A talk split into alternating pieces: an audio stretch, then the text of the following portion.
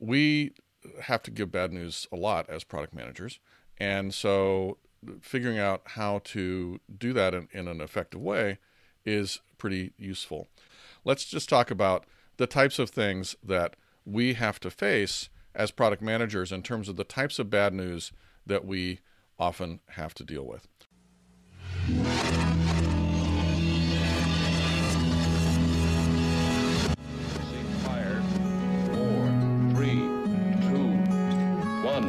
Ignition.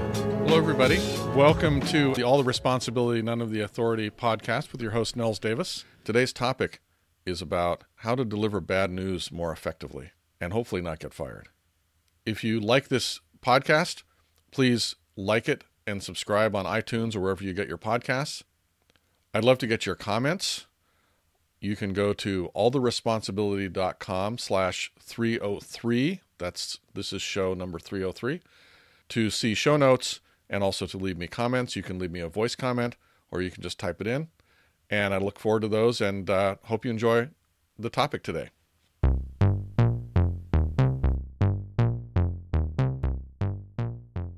Have you ever had to tell a customer that the feature they wanted isn't going to come, that they aren't going to get it, or it's going to be late? Have you ever had to tell your executive team that the release that you thought you'd get out this quarter is not coming till next quarter? Well, as product managers, we're always delivering bad news like that. It's just part of the job because we're doing so much innovative stuff that we're often running right at the edge of the things we can predict. I'm going to give you some tips and tricks on how to handle those situations better. How to deliver bad news. It's something that um, came up in a conversation I had, well, quite a while ago with uh, Christine Luke, who's a product manager who I know and I've, known for quite a long time. And she, we were talking about the things that she felt she would like to learn in, in a product. If there was a product management course, what are some of the things that she felt she'd like to learn? And she'd been to a few. She went to the, I think, the General Assembly course. She'd read, read, read a lot of books and things like that. And she said that one of the topics that didn't really get covered that I think is pretty interesting, and, and of course it's important because we have to do it all the time, is this idea of how to give bad news. So we have to give bad news a lot as product managers. And so figuring out how to do that in, in an effective way is pretty useful. Let's just talk about the types of things that we have to face as product managers in terms of the types of bad news that we often have to deal with. So, typically, the types of bad news that we have to deliver are things like we're not going to deliver your feature, it's going to be late, the, the thing you built is not good. We might have to talk to the sales organization and tell them that they're they're not building things or they're not selling the thing right. We might have to tell the executive team that the product isn't selling well or that maybe the product can't be sold. We often have to tell customers that we're going to end of life the product that they have used for a long time and love. So those are the types of bad news that we often have to tell. And this is in contrast to things that some managers have to do. You know, we don't have to typically give that message of you're fired or I'm going to have to let you go or you're not going to get that promotion. That's sometimes as product managers, we are managers of other people, but I'm really talking more about the types of things that we have to the messages we have to deliver as I guess what you'd call staff product managers. That's all the topic of how to fire someone, lay them off, tell them they're not getting a promotion, certainly related to the things I'm talking about today in terms of the types of bad news we have to give, but also different. One of the big reasons is the fact is that there are some realities about giving bad news, and there are some realities about the types of bad news that we end up delivering. The bad news that we're giving is still bad news. There, there's no way to get around the fact that people are going to be disappointed, they might be angry, a, a release not going out on time. You know, they may consider that a really significant business problem. We often will have to take the risk of the thing that we're talking to people about is going to be, uh, you know, something that people are, are very upset about. The chances are that you won't be fired for delivering this kind of bad news, but it's not out of the question. You might you might still be fired. Uh, typically, in my experience, I've never been fired for delivering bad news. Uh, you know, I've had to li- deliver plenty of bad news in the past, and so I don't think that that's a big risk. But you know, it's still bad news, as I say, and so it can always impact you in some in some bad way if you have to deliver it. And so that's one of the reasons it's actually really important to understand how to deliver bad news better. You know, if you can think about the idea of and I'll talk about this in a bit, having your customer or the person you're delivering bad news to might be an executive. If if it's something you're worried about being fired about, it's likely to be an executive. So if you can give them the idea that the decision to delay a release, for example, is their idea, or that they come up with it, or that they they justify it, that's often something that will help you keep your own job. So it's always a good thing to think about. Normally, the types of decisions that we have to make, whether they're bad or good, we have good reasons behind them, right? So it's not like we're just saying randomly there's something a bad we have to make a bad decision. Our reasons for the various types of things that we are having to tell bad news about, there's good reasons behind what we have to tell about the decision. So, you know, if the product isn't selling, right? Even even in the case where the product isn't selling and the bad news you have to deliver is we can't sell this product, that is usually because there's some good reason, like nobody needs this product or something like that. Now, that may reflect that there were bad decisions made in the past, and you have to figure out what to do about that. But the fact is, if you can't sell the product, you can't sell the product. It doesn't matter if you say that you can and you can't, you still can't. Reality wins in a lot of these cases. So, and there can be different reasons for these types of things happening. Like if, if you can't sell your product, maybe nobody needs it.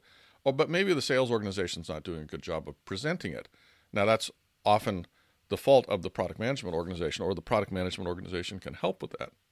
But, you know, the story that the the bad news may be, you know what, our sales organization is not effectively selling our product, but here's a solution that we think we can apply to help improve that. Uh, or the marketing organization's not getting the right leads, all those types of things. I've talked a lot about that specific problem in, in other videos. The, on the other hand, the, the the reasons that we have for making this decision or for giving the bad news, they're often not comforting in themselves. They're rational, and so you need you often need some emotional heft to add to the story as well. And so that's something that we're going to uh, talk briefly about in a minute about how to add some emotional uh, heft. And there's also situations where you can sometimes get the other person, as I mentioned, to make that decision for you. Now, if you can get the other person to make the decision for you, that often is the best way to to handle bad news. For example, if you have a customer, and I've talked about this in a, I think I have a blog post on this. I'll put a link in the show notes. If you have a customer that's requested a feature, and you don't think the feature is a good idea, for good reasons, you can often talk that customer you can often have a conversation with that customer where at the end of the conversation they say you know what i thought that was a good idea that feature and now i don't think it is so please don't do it that's an ideal outcome obviously now not all features that customers ask for are bad ideas some of them are good ideas and you just don't have time to do them you know uh, one thing i always say is that it doesn't matter what your backlog looks like it only has high priority items in it typically in, in my, i've learned in my own practice of product management nothing gets, even gets on my backlog to be prioritized unless it's high priority. Because the things that aren't high priority, I don't even bother to write down typically. And so my back my process of prioritization is always well what of all the super high priority things I could do, all the things that are really valuable that would benefit some customers, of all the hundreds of those, which of the 10 I can deliver this year or whatever number it is, right? Depending on your on your ability to deliver and how big they are. That's something to think about. So, those are some of the realities that we have to talk about. Now, let's talk about the things to consider when you're giving bad news. And I've sort of touched on some of these as we've gone through. But one of them is to give an emo- more emotionally comforting story. And some of the ways you can do that is to actually tell stories. And I've talked about in other videos how to tell stories effectively. And stories have a, typically have a situation where there's a problem, there's some kind of a solution either attempted or achieved, and then there's some results. And so you can think about different ways of using storytelling approaches to help people come along with you on a decision that is that is bad or a, a, a, some bad what turns into bad news. So, for example, I recently talked to someone who had a they had done a lot of work on a particular new feature it was a replacement for an old feature. They'd done a lot of work on it, but when they started to do user acceptance testing, they found there was a big problem. They sort of hadn't fully understood the requirements correctly for a particular group of users who were very important. And so, as they were testing this with these users, they found out there was this big problem. So there, there were two things they could have done. This was right when it was ready to be released. They were ready to release it at this point. And so they could have done two things. They could have said, well, we're going to release it with this big problem, but we're going to make a bunch of important users really unhappy. Or we could fix the problem, rewind a little bit, address the requirement that we forgot about or that we didn't understand correctly, wait to release it until we had that fix done. So those were the options that these people had. And so the decision was made to, this person made the decision to delay. That was the decision that he recommended. And so, how did he do that? Well, he reminded the executive leadership team that had to approve this what was at stake here, right? Some very critical customers, some very critical users who were going to be really disappointed with this change from the way it used to work to the way it worked now. And now sometimes making a change is good, but in this case it was it was clearly the change that was made was not nobody was going to get a benefit out of this. It was it was it was a decision that was made kind of poorly in the past, over a year ago. The, what this person did, and I, the way that I guided them, was they, I, I wanted them to really explain and show the story of how this feature fit into the product and the introduction and the onboarding of the client. This was an onboarding related change, and how that essentially became the first impression for the client of the company.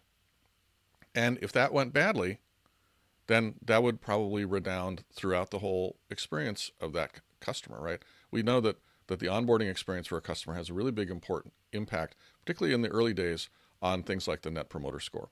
So, basically told a story about how this was going to cause these problems with things like net promoter score. And the executive team said, "Well, I think we need to delay." They came to the conclusion of this product manager based on a story that the product manager told about the impact of the challenge.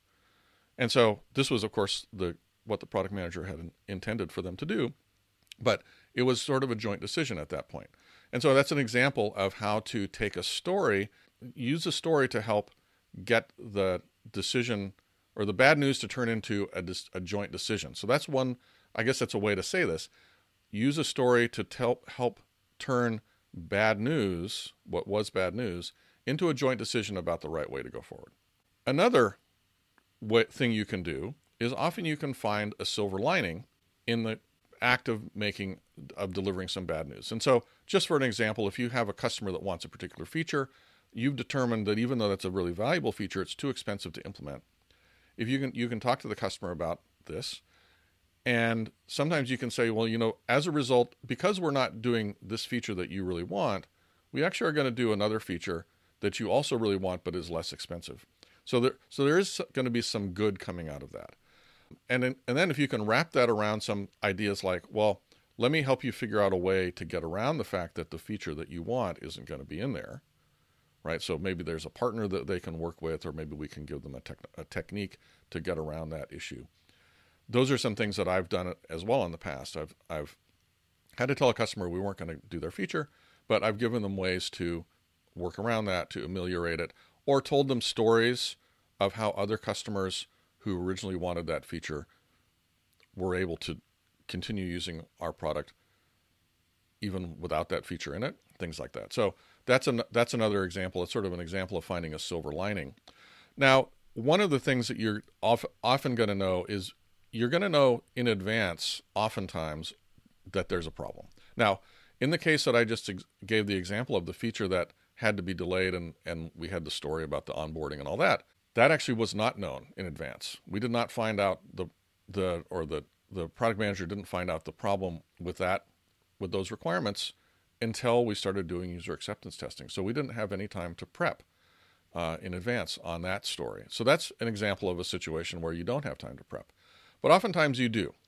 And if you have time to prep, if you know what's coming down the road, then you can often start to lay some groundwork, right? If you know, for example, that a feature that you had intended to deliver in the next quarter is going to slip into the following quarter because it turns out to be too hard or you didn't understand the requirements correctly.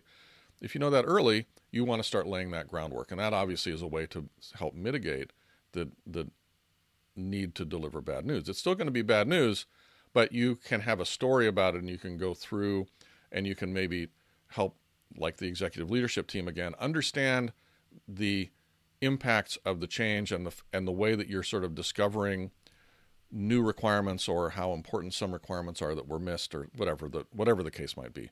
Or just discovering how complicated the solution is to implement right? A lot of times and now I've, I've worked a lot on software that's that has been relatively long in the tooth right? That's been around for a while. And oftentimes that means that making the types of changes that would be easy for a startup to do are hard for us. That's because either the technology is a little bit crufty and it got a lot of sort of warts grown on it, uh, or but it also has to do with the fact that by the time your product has been out for a few versions, the the level of rough edges that your customers will accept goes way down, right?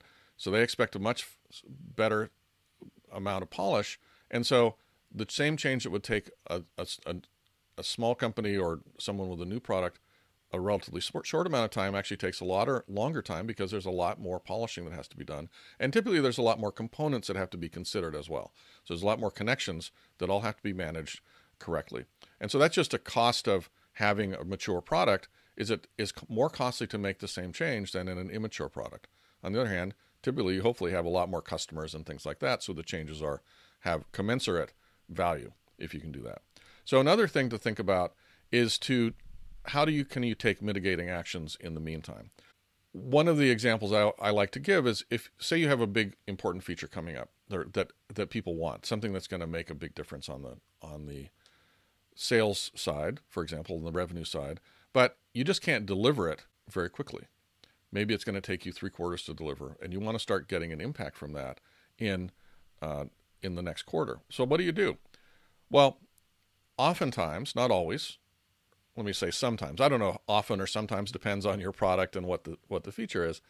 But you can sometimes deliver a slimmed down version of that feature early, get people on board with it, and then continue building it out over over time. Now, there's a couple of benefits to doing it if you can do it this way. One is obviously if you the sooner you get something out and into the market and you start getting feedback on it, the better you can make it over time because you're basing the changes you're making on actual customer feedback. And that's often the most valuable type of feedback to get. So that's one thing you can do. The other thing, you do have to think about what I just mentioned, which is the fact that if you have a mature product, there's lots of connections. And so you may have to, when you build this slim down new component, you may have to consider how you're going to stub off some of those connections. I call it stubbing off. So that, you know, even though you, you may say, well, the if the way you use the product is XYZ, then this slim down feature will work for you. However, if you if you often use this other feature, we haven't connected those yet, so we don't recommend you moving to that yet. And so those are the sorts of things that you can think about when you're doing this mitigation type of steps. So those are some of the things to consider, some of the ways to handle delivering bad news. And I think there's there's a lot more as well. So let me let me move on now. The biggest the biggest problem that we have giving bad news is can't deliver a feature or we're going to be late with a release. Those are those are typical things that we are challenged with all the time. But there's other things that that you know, and there's a very variety of reasons. So this is just a slide of various reasons why we we end up not being able to deliver a feature on time or or at all. Sometimes sometimes it's too big to achieve, or sometimes there's other unplanned things that were thrown in. This is actually really common. Uh, we didn't get the requirements in time, and obviously that's often a product management problem right? If you can't get the requirements in time, but sometimes you're prevented from getting requirements. Or um, more likely, the original requirements were wrong. This has happened to me multiple times when I've come into a new product or come into a product and I found the pro- the requirements are not complete, or they're not doing a good job of representing the customer's problem. That goes all the way back to all the whenever I talk about finding market problems and validating them. This is really important if you want to have good requirements. Um, sometimes the team didn't do a good job of building. Now, oftentimes that is again that's not because they're bad. Usually it's because they're either not managed well or or it often is that there's lots of conflicting things going on or they're they're they're take their eye off the ball. But there's other kinds of things that can go wrong where the team just doesn't deliver very well. Sometimes somebody got sick, you know, etc. There's a bunch of things that that all can contribute to not delivering a feature. There are some that are specific. The three biggest delays are really the most important one and the biggest one in my experience is this changing priorities problem, where the executive team asks for bluebird things or they talk to a customer and the customer says, I really need this thing. And so then they respond by promising to deliver that. And then the team has to be taken off the other thing that they are working on. And, you know, that's not good for engineers to have to change their focus like that. And then we have to work on that thing. And then we maybe also they they say, well, just fit this one little thing in, and then everything goes to heck in a handbasket at that point. Um, so unplanned interruptions and and the resources of the team being distracted into other things. The other big problem is that the requirements, original requirements, are wrong, particularly if they're coming from the top, so to speak, from an idea from the executive leadership team, or it could be anybody, it could be your own idea. But if it's not followed up, if that idea is not followed up by a bunch of sort of validation in the market to make sure that the idea represents a problem that needs to be solved and that customers will be excited about. If you just start building on building something based on the idea, then you start doing some testing and you find out, oh, that's totally wrong. That means your requirements were wrong in the in the first place, and that you have to redo them, and you maybe the work that you already did it has to be thrown away or has to be redone, and that's always a, a source of that can often be a source of delay. And then sometimes the, the original feature is just too big. And you have to either break it down into sub components or deliver it over a longer period of time. Those are the things that I've seen as the most common. Now, again, I talked about several different ways to handle these types of situations, right? Because each of those is going to turn into bad news you're, that you're going to have to deliver back to the executives or to whoever's man- to your manager, or whatever it might be. Each of those things are going to turn into into bad news, and so you can use some of the techniques that I talked about earlier to figure out how to tell that story effectively, how to help the executive leadership team understand.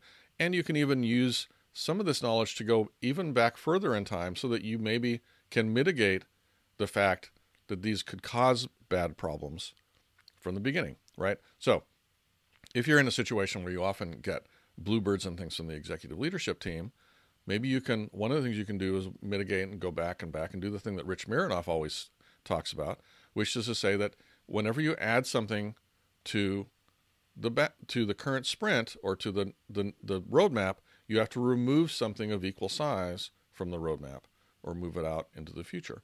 And he says this is just a thing you need to train your executives to understand. And you always have to make that point as the product manager. And of course, that's your role. Part of your role as a product manager is to make that point. There's no free lunch, even if you're an executive. Um, in terms of the original requirements problem, obviously the way you mitigate that is before you start building anything, you make sure you've done validation or you make sure that there's been validation done on the requirements before you start to build anything because it's much more expensive to make those changes after you've built something than than before even if you have to delay the team in the process while you're waiting to to clarify what the requirement should be and then if the feature is just too big well, that has to do with how well your team understands how much it can deliver. It also has to do with how well you can subdivide or partition the feature into subcomponents that can be delivered in chunks. Um, that helps in two ways. One is it helps you deliver something of value faster if you can get it into smaller pieces. The other is that it's a little easier to see how much work something is if you have a big thing and you say, "Oh, that's that's a that's an extra extra large t-shirt size," and then you divide it into six things, three of which are large and three of which are medium. You say, "Well, you know what? I think that's actually more than an extra large. That's an extra extra large." Once you combine them all, and then you can maybe prioritize the the individual pieces and say, "We're going to deliver one of the larges in this quarter, one of the larges in next quarter, and so on." So that's the type of thing that you can do to mitigate. So that's it for this episode of the podcast. If you like this topic, please click like on the show uh, on whatever your podcast device is. And if you want to hear more like this, I'd love to have you subscribe, whether it's on iTunes or another podcatcher. And of course, I'd love to get your comments. So you can go give me comments on the show at alltheresponsibility.com slash 303. This is show number 303. And I look forward to seeing your comments and responding to them and to talking to you next time. Bye bye.